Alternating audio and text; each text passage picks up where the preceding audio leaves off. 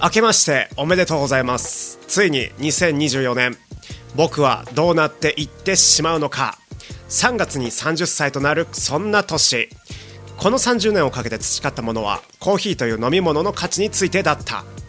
この価値ある30年と価値あるコーヒーの知識をいろんな配信媒体でリスナー様へお届けしたいそんな2024年となっております。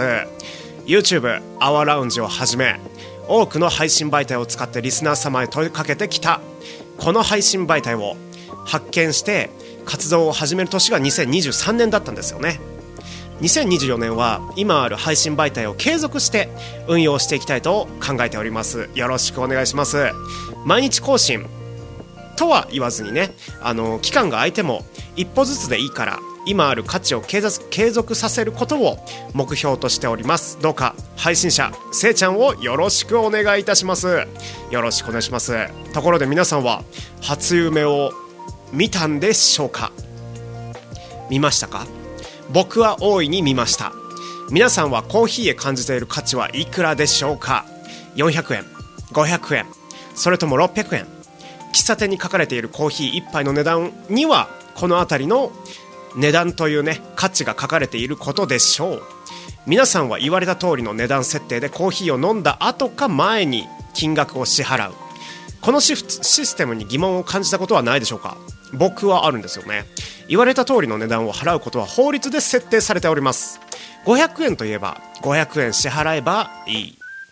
それは世界共通。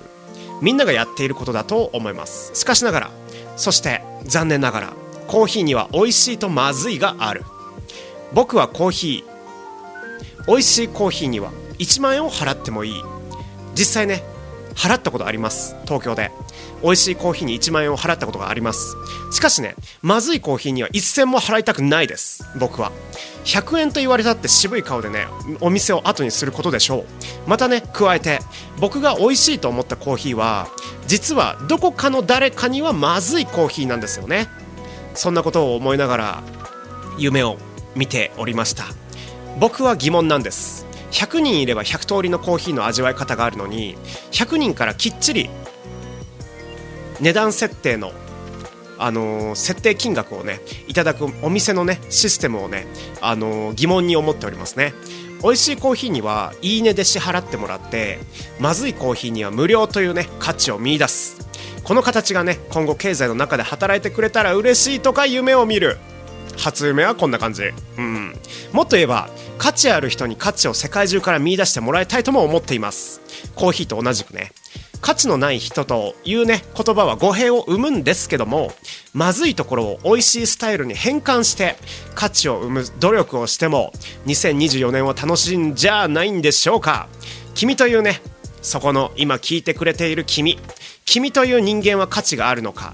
それを自問自答するのは主観であり客観性がまるでない。まるでね価格設定をしている店主だ。お客様つまりこれから関わっていくみんなからの評価を受け客観性を見出して自分のね美味しいところそしてまずいところつまり価値を再確認してもいいんじゃないでしょうか。っていうところで今日はこの辺りでポッドキャスト終了していきたいと思います。ここまでね聞いてくださりありがとうございました。2024年はねあのー、毎日とは言わずにね週1投稿とか月1投稿であのー、フルシティポッドキャストをあのー、投稿していきたいと思っていますのでぜひこれからも僕せいちゃんをねあのよろしくお願いします。ありがとうございました。